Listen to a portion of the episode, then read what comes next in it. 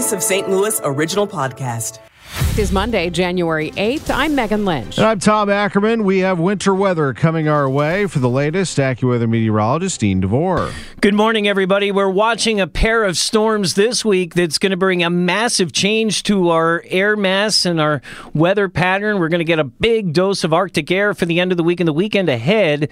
In the interim, two storms that'll kind of usher in that a little bit at a time. Today, it's rain at the start, maybe mixed with some snow north and west of the city. Temperatures up in the low to mid 40s before that rain hits.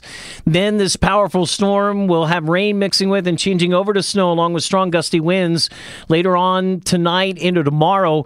When it's all said and done, we could see one to three inches with slushy to slippery roads after the changeover and poor visibility. Then we'll take a break Wednesday into Thursday and then another storm. This one looks windier, colder, and more prolific in terms of snowfall and potential for blizzard conditions Thursday night into Friday. And behind that, an Arctic air mass is in, which will really change our feeling as temperatures will be down the teens by the end of the weekend. We'll keep you up to date as we go through this busy week with the latest AccuWeather forecast on the voice of St. Louis, KMOX. As a winter storm approaches, MoDOT is still dealing with staffing issues. In the past five years, the Department of Transportation has paid nearly 2 million fewer labor hours than normal. That is really straining our ability to provide the level of service the citizens of Missouri have come to expect and do expect from us. But MoDOT Director Pat McKenna says in 2023, the department gained more employees than it lost for the first time in a decade.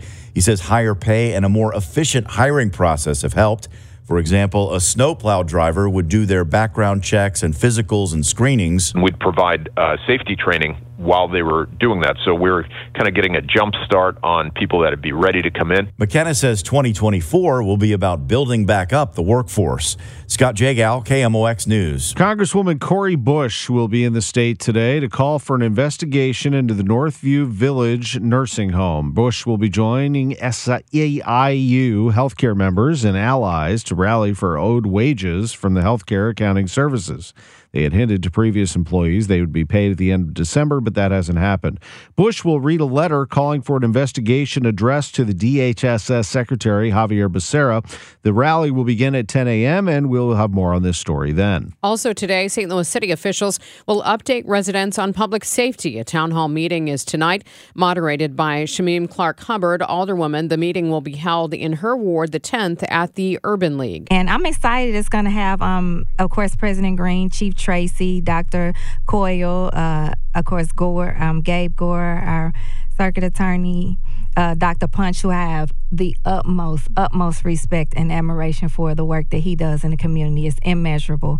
The meeting starts at 6, and KMOX will have a reporter on site. Missouri State Treasurer Vivek Malik believes he may have had a hand with the MoBucks program running out of money so quickly last week. Uh, I also did a fall tour of about 44 counties across rural Missouri uh, to uh, to advocate for this program, to re-educate folks about this program. Malik says he reopened the low interest loan program for small businesses and farmers last Wednesday after some loans matured, making $125 million available. It was gone in six hours. A pair of bills to increase the MoBucks loan budget from $800 million to $1.2 billion has already been filed in the Missouri House and Senate. To combat the problem of murky water coming into homes, the city of Festus is trying a new process called ice pigging.